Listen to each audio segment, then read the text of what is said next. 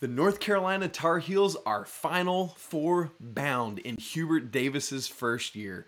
It has been a fantastic ride and it's not over yet. But how has it been a fantastic ride? What switched for North Carolina to be able to make this run? I've been asked that by everyone lately radio hosts, media, fans, anyone remotely interested in college basketball. And you know what?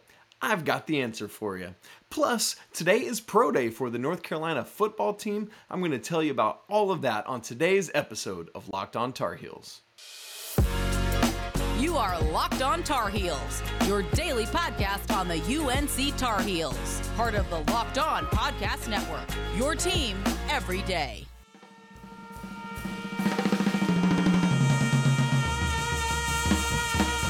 There, it's Monday, March 28th, 2022. Welcome into the Locked On Tar Heels podcast, part of the Locked On Podcast Network. As always, I'm your host, Isaac Schade, beat writer for Sports Illustrated's UNC website. And I want to thank you for making Locked On Tar Heels your first listen every single day. And if you're watching on YouTube, your first watch every single day. We are free and available anywhere you get podcasts. Today's episode is brought to you by Stat Hero. Stat Hero is reshaping the way you play fantasy sports. Dozens of house-based games to play daily. No funky props, just your skill versus the lineups you choose. Sign up today at stathero.com slash locked on. Final Four! Final Four! It's happening! By the way, North Carolina has been to three of the last six Final Fours. I don't see any national media trumpeting that. Let's get that narrative out there, shall we? Okay, you know, okay. Isaac, not too excited. It's Monday. We got a whole week ahead of us before the Final Four. We're going to get there. Plenty of time to talk about and stress about and agonize over the Final Four matchup with Duke. For now, let's just live in the moment. Let's enjoy what is happening. We'll get to the Final Four. Tomorrow will worry about itself. By the way, here's something we can do right now on Monday. If you've been with us for a while, you remember that I started a hashtag leading into the, the regular season finale at Cameron, hashtag ruin a retirement party. Here's what we need to get going this time around. Ru- hashtag ruin another retirement party. So if you're on Twitter, Facebook, whatever social media, let's make that happen this week. Hashtag ruin another retirement party. Before we get to the men, I want to make sure we point out the women unfortunately fell to South Carolina in the Sweet 16 on Friday night. We're going to talk about that later in the week, probably on Wednesday, but with everything going on with the men's team and with um, uh, the football team's pro day, we just want to make sure to hit those things while, uh, while they're going. And so we are not leaving the women behind. Do not worry. Okay, here's the deal. I said I've been getting asked so much lately. What happened? Why is North Carolina making this run? So I've been thinking a lot about this. I've been asked a lot about it. Um, and for a little while, I struggled to find a very specific answer to say. I would kind of throw out a few things, but here it is. Here's what I'm now landing on. Carolina is doing what they're doing because they have role buy in very specific role buy in from five very specific players and their coach. Look at it with me through the eyes of Leaky Black, if you will. Through his role. I had this interesting conversation on Twitter on Sunday after the game um, that went something like this. By the way, you can follow me on Twitter, right? There you see it, at Isaac Schade. Follow the show at Locked On Heels. Shameless plug right there. Boom. And so here's what happened. I had talked on Twitter about all the incredible stuff Leaky is doing defensively, the way he's filling out stat sheets, and somebody came back at it and said this. This is a quote. Leaky has played well in his role, but Love, Manek, RJ, and Mondo are playing out of their minds. Sure, yes, I agree with that. They are playing out of their minds. If all you're doing is looking at points scored, my response is this to that Twitter person. And I, and I, they're not entirely wrong about what they're saying. It's just that they're misguided in the first half. They hit the nail on the head when when they said the word role because that is what this is all about. I would suggest that it's not just Caleb and RJ and Brady and Mondo who are playing out of their minds, I would suggest it's all five of the starters, all five of the Iron Five that are playing out of their minds within their role that they've been asked to play by the coaching staff. So each, to me, deserves equal praise for what's happening. So, absolutely with the other four, but it's got to be there with Leaky as well you can't you can't say that they're playing out of their minds to the neglect of Leaky. This is a collective effort.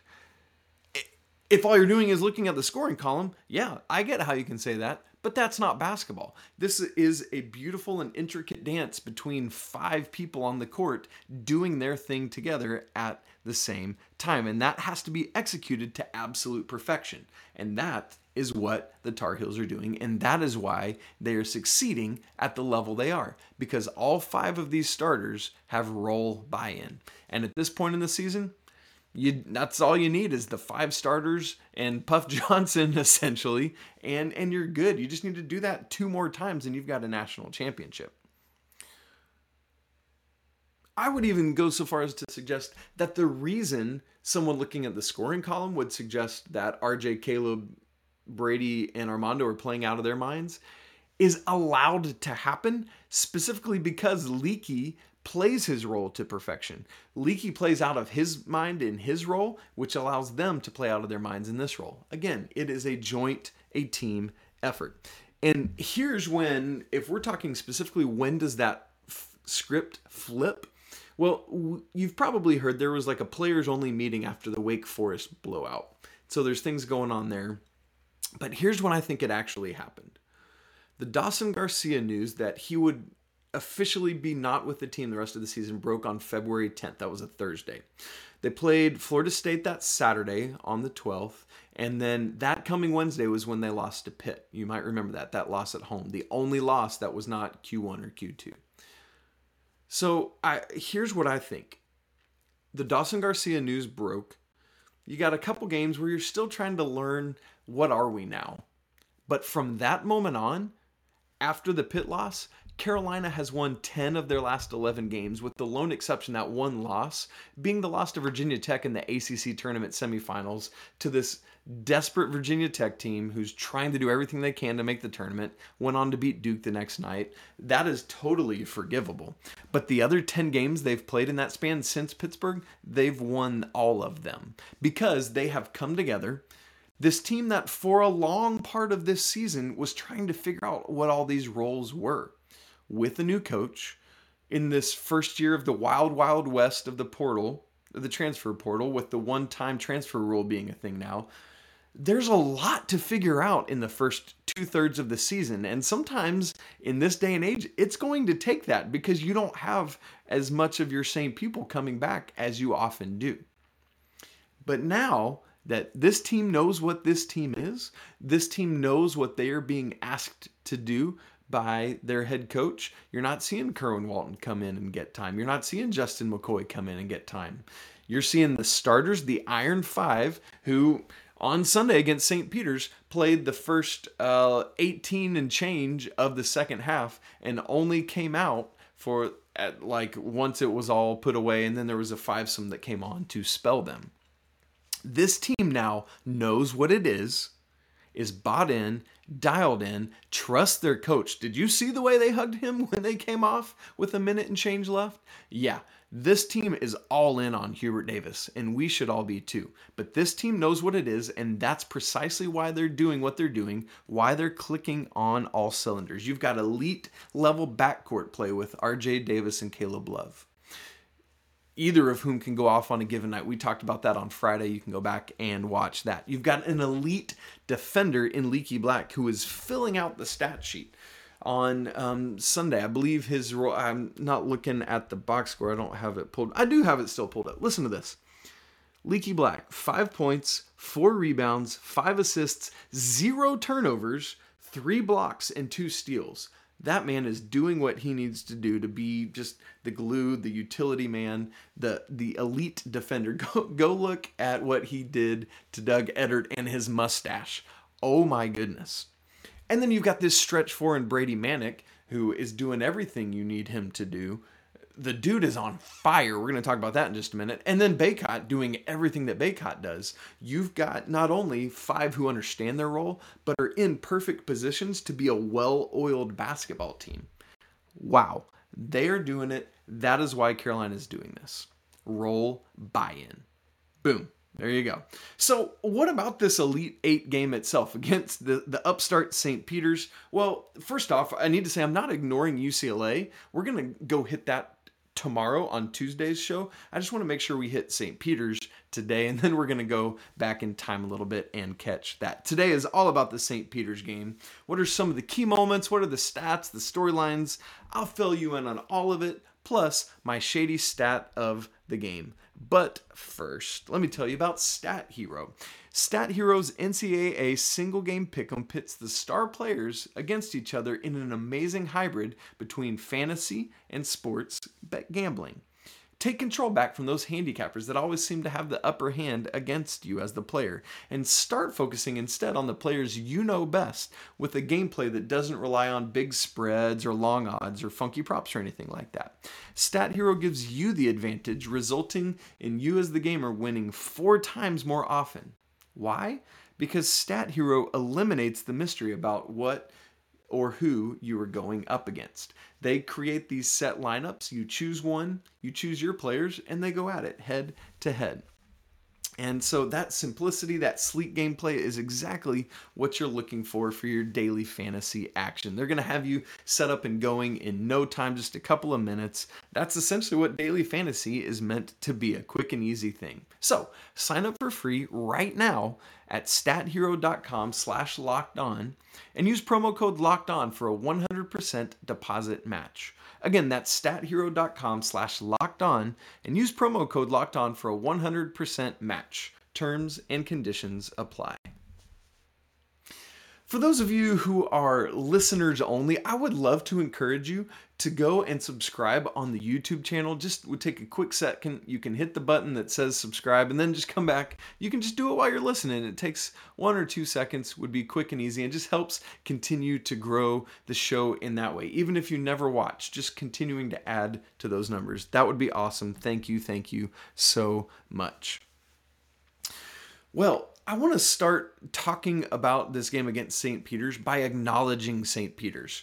The the literally by by definition of what they've done, the greatest Cinderella story in modern NCAA tournament history. When when we talk about modern NCAA tournament history, by the way, that dates back to 1985. That's when the field expanded to 64. And so anytime I use stats or, or data to talk about the NCAA tournament, that's all what it's always based on is 1985 through the present. There you go. Little little uh, behind the curtains there. So, three 15 seeds ever have made it to the Sweet 16 in that span. It was the Florida Gulf Coast team. It was Oral Roberts just last year, but both of those teams lost in the Sweet 16. And so now, as you are probably well aware, St. Peter's is the first and only team that was a 15 seed to make it to the Elite Eight. Shaheen Holloway, their coach, is a phenomenal coach who's been doing a great job. This is no miracle. He's now going to be headed to Seton Hall, his alma mater, to coach there. How cool a story is that? I don't know if that's public yet. It might be by the time you're listening to this, but it's just kind of known uh, that that is going to be a thing. So really cool there. And and what I love about the way St. Peter's did this is it wasn't with with lucky shots or prayers at the end of games. They just went out and won these games against Kentucky and against Purdue. Like insane what they are doing. Super cool. And so uh, they took two teams that walloped Carolina this year and beat them both soundly. And that was in the first round in the Sweet 16, obviously. So, um, as we get into talking about the game, there are five things from the game I want to acknowledge, and then I will give you my shady stat of the game. One of the, the first thing I was watching out for was to see, for the first time in this tournament, Carolina came in as a heavy favorite in this game. And so the question is now that there's game pressure to win and advance, and then there's Duke waiting, do they come out loose like they have been doing, or do they come out a little bit tighter? And, and what, what does that look like? Well, they started the game on a 9 0 run.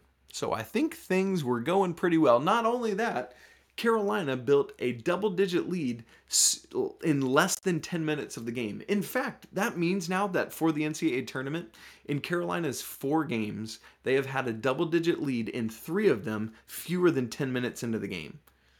That is a team having fun, that is loose and ready to go from the tip, and that's what has to happen, especially against a Cinderella team, against a team that you're heavily favored against. You know how this goes. You let a team that's less talented than you hang around, and then they start to get positive momentum, they start to gain confidence, and then they just need a thing or two to go their way in the second half, and they can pull out an upset. And so, what Carolina needed to go out and do was assert dominance from the get go. And that's precisely what they did. Never gave St. Peter's room to, to breathe or to tr- have anything um, worth coming or uh, capability of coming back. Legitimately, this game was over by halftime. And I know we could essentially say the same thing, it seemed that way against Baylor. But with all due respect to St. Peter's, this is not a number one seed. This is not the reigning national champion who has the capability to do that. This game was this game was over at halftime. And so let's be honest, by the time you get to the Elite 8, it's eight fantastic teams. There's no teams you want to look at and play. But who would you rather be playing, St. Peter's or Kentucky or Purdue, who would have been the two or three seed coming out of that side? Absolutely, you'd rather play St. Peter's, and just you're just more talented than that, and that is what it is, unfortunately. So that's the first thing. Second thing I want to take away from this game is is Brady Manek shooting, and not only in this game but tournament wide.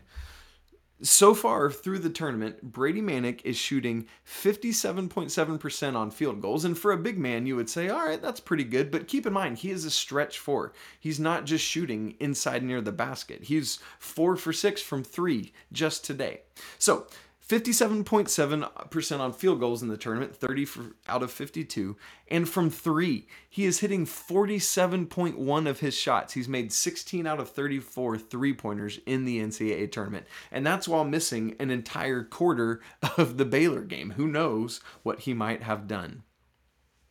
In fact, on the season, this is just a quick aside, Brady Manek has 92 three pointers, just the sixth Tar Heel to ever make 90 or more three pointers in a season. I'm not going to tell you the other five because got a little something for you tomorrow, maybe a little Tuesday trivia action. You know what's coming. That's right, get ready.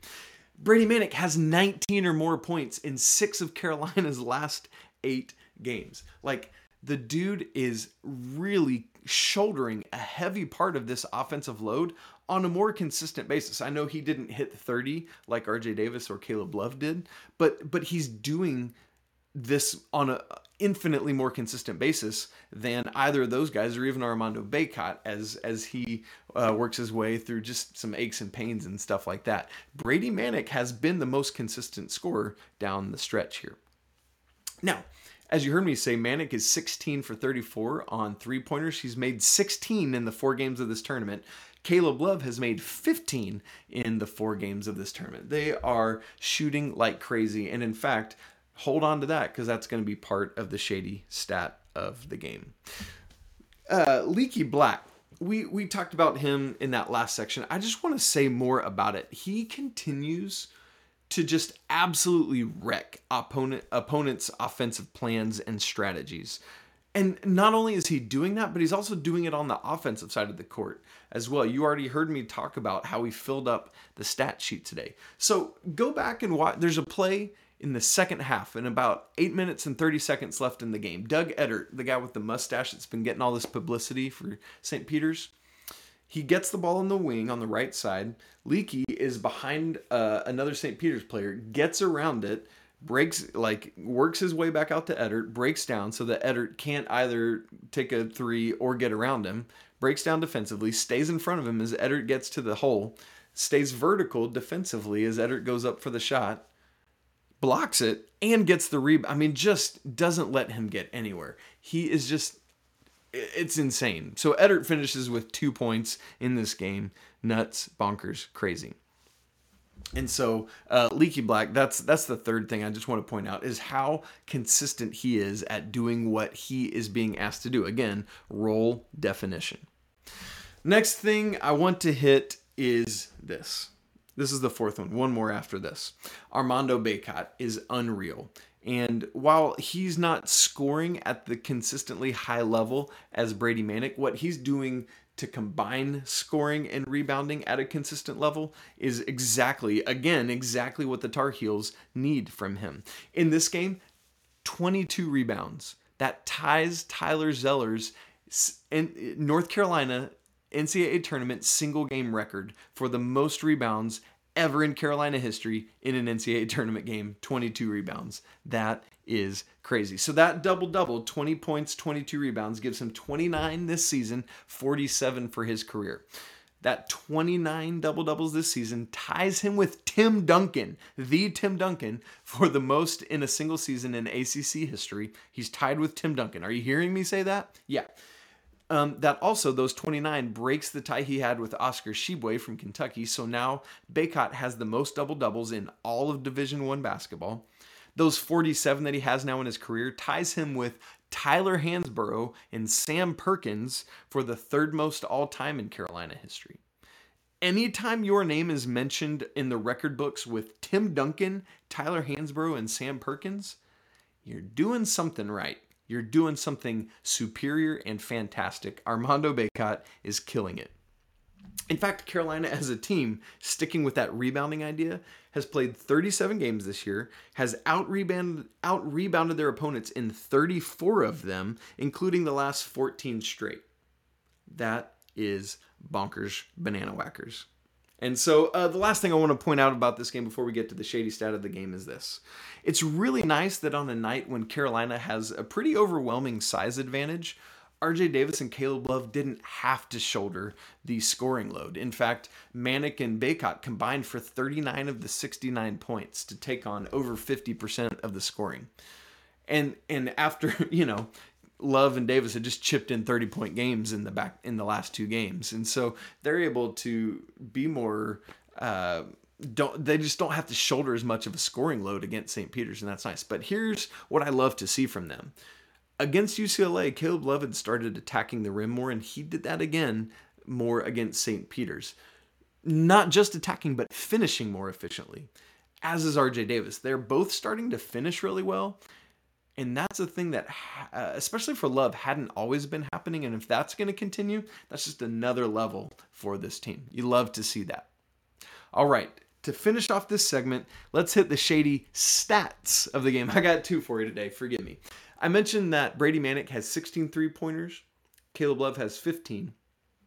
The Carolina NCAA tournament record for most three-pointers in the in a four-game NCAA tournament was set by none other than Kenny the Jet Smith in 1987. He hit 12 in in four games. And these two guys have both surpassed that, setting a new Carolina record. Nice. Caleb Love set a record. Oh, bested by Brady Manek. But both of these guys have reset that record. And then the second uh, stat of the game is this it's actually a stat of the last six games. The Tar Heels have recorded double digit offensive rebounds in each of the six postseason games. So both ACC tournament games and all four NCAA tournament games. Things are going very well. The Tar Heels are doing a lot of great things. Now, the basketball team isn't the only one on the national stage on Monday. The football team is going through Pro Day. Like, probably as you listen to this, it's either already happened or still happening if you're listening early. What's the schedule? Who's participating? What's going on there? I've got the names, I got the schedule, the whole plan for you, and I'll fill you in in just a minute. But first, let me tell you about Built Bar. Built Bars are great candy bar replacement options covered in 100% real chocolate. Some of the great flavors include things like mint brownie, coconut almond, and new is white chocolate shamrock. These are all delicious, and Built Bars coming out with new flavors all the time. Not sure how they do it because they taste great, but then also they make them really healthy. Again, not sure how they do it, but they always pull it off. A typical candy bar comes in anywhere between 2 and 300 calories, but Built Bar is just 130 calories. Not to mention only 4 grams of sugar, 4 net carbs, but also 17 grams of protein. Great stuff. So, if you're interested in checking this out, go to built.com and use promo code LOCKED15 and you'll get 15% off your next order. Again, that's promo code LOCKED15 for 15% off at built.com. Okay, pro day for the football team. This is crazy. It's exciting. It's spring practice is happening, but we're taking a little pause here to have this day to showcase the the talent that is trying to move on to the next level. So, here let me lay out the schedule first, then I'll give you the participants and one or two just takeaways really quick. So NFL personnel are going to come check in anywhere leading up to 9:15 and then the players come for the next half hour 9:15 9:45. They'll check in. We're going to start measurements at that point, arms, hands, wingspan, height, and weight. So those are the things that are going to be checked as the Tar Heels are checking in. So we'll start to learn about, hey, are, are Sam Howell hands small like Kenny Pickett's or things like that. Poor Kenny Pickett, man. He's just getting battled and bruised. If you don't know what I mean, Kenny Pickett is Pitt's quarterback who's supposed to be one of the top quarterbacks taken, but he's just getting bombed because he's got small hands. Poor guy. Anyway, 9:45 after all that check-in is done, coach Brown will give a welcome at that point uh, just bringing everyone in. Meanwhile, the the players will start stretching to get ready to run their 40 yard dash. That'll be the first um, thing that's tested, and so a 15 minute period of stretching for the players, and then 10 o'clock uh, Eastern time. That's when it all starts. All the testing, like when we actually get into the fun stuff. So that 40 yard dash is going to be the first thing that happens. So the players will stretch, get right into that. Following the 40 yard dash is going to be position drills. So here's the order of positions that are going to go through some drills. We'll start with passing, and so that's going to be Sam Howell, tight ends, running backs, and receivers. And so you're going to see all of those uh, doing passing drills. Sam Howell will just go through the whole passing script that they've come up with, and uh, and everyone will be able to see that. Next group after that is offensive linemen, tight ends, and running backs followed by defensive ends and inside linebackers, then DBs, and then kickers. So we'll have um, some point afters and some field goals but from Mr. Atkins there. Now, continuing the testing from there, we'll have uh, some of the more like jumping and agility stuff. So we'll start with the vertical jump, then the broad jump, then go to some pro agility testing, followed by the three cone drill, and then finally the bench press. And uh, you know I'm not ready at all for that. Man, I I used to I used to could anybody use that phrase? I used to could knock out all those bench reps, but your boy ain't got it anymore, folks. Unfortunately, I'm so old. I'm just kidding. I'm young. I'm hip. I'm happening. That's not true at all. All right, so here are the participants. I'll give them to you alphabetically by last name. So, kicker Grayson Atkins, running back Ty Chandler, who transferred in from Tennessee, had a great year. Hopefully, he can make some noise. Uh, the first of several offensive linemen is Josh Ezeudu, Tomon Fox, linebacker, who had stuck around for another year. Then Jeremiah Gemmel, linebacker. And then Sam Howell, Marcus McKethan, another offensive, the second of the three offensive linemen who will be going through pro day stuff. And then Kyler McMichael, defensive back, followed by a name that you might remember that wasn't around this past year, Patrice Rene, another defensive back who had transferred to Rutgers. I'm going to say more about that in just a second. And then offensive lineman Jordan Tucker rounds out that off- offensive lineman group. And Garrett Walston, uh, the tight end who had stuck around for his grad year to take advantage of the, the COVID uh, eligibility. And then finally, Miles Wolf, who also, um, defensive back, who had not been at Carolina this year, had gone to Bowie State. And so I, I, I want to highlight those two guys who are coming back. It seems like perhaps a curious move, but I think this is a great call for Carolina football. I don't know whose idea this was, who if they reached out to the program, if the program reached out to them, but I love who whomever came up with the idea. I think it's great because it says, "Hey, in this day and age of transfer portal, when you're a Tar Heel, you're always a Tar Heel. Even if you go somewhere else, do other things, you are one of us, you're with us." And so I love what that says. The other thing I want to mention that's worth pointing out is um, tomorrow or today, Monday, excuse me, starts the owner, the NFL owners meetings, and so what that means is that a lot of some of the personnel that might otherwise typically be there, like more head coaches, more GMs, things like that to see Sam Howell in particular probably won't be there tomorrow. And so the football office in sending out information to the media asked us to just help make sure there's no narrative around that of like, "Ooh, why aren't the head coaches and person and you know, front office personnel there to see Sam Howell? What's going on there?" Well, it's because all their owners meetings are starting and and so a lot of them won't be there. But Sam Howell because of that had already set up meetings that he's already had or will be having. And so there's nothing to worry about there. If you hear anything like that, shut it down and say, hey, I know this is why that's happening. You're on the inside and you know, and you can tell people now. So that's great. Um, again, love bringing in these these guys. So smart. When you're Carolina, you're family. Even when you go off to do other things, you come back. We don't burn bridges. We're one big happy family. NFL Pro Day. Love it for these guys. We will on Tuesday unpack what happened at Pro Day. We're going to continue, as I said, we're going to talk about the UCLA basketball game. And I want to talk about Carolina's defense a little bit, which obviously is going to be some more Leaky Black conversation. But the team as a whole, remember, we're talking about role buy in for everyone. So that's all coming up on Tuesday's show.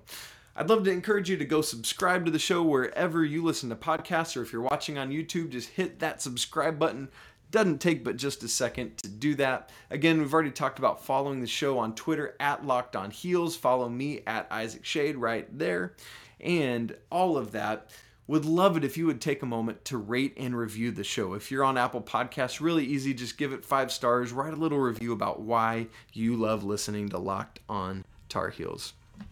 And I would imagine uh, there are quite a few new people here because Carolina's headed to the Final Four and people like to dial in, and that's great and that's awesome. So glad you're here. Tell more people, bring them in. We're developing a great community here at Locked On Tar Heels. Speaking of which, this has been your first listen of the day, I hope, and now I want to encourage you to make Locked On NFL Draft appropriately so, your second listen of the day. Ryan Tracy and former NFL cornerback Eric Crocker bring the NFL draft to life every day with insight and analysis on college football prospects and NFL front offices. It's free and available wherever you get your podcasts. Thank you so much for spending part of your Monday talking about Carolina basketball and football with me. What a great way to start the day. And you know, it's always a great day to be a Tar Heel, especially today. What a splendid day! Carolina's headed to the Final Four. You know what? Let me remind you this enjoy every moment. It's a great day to be a Tar Heel. Until tomorrow, peace.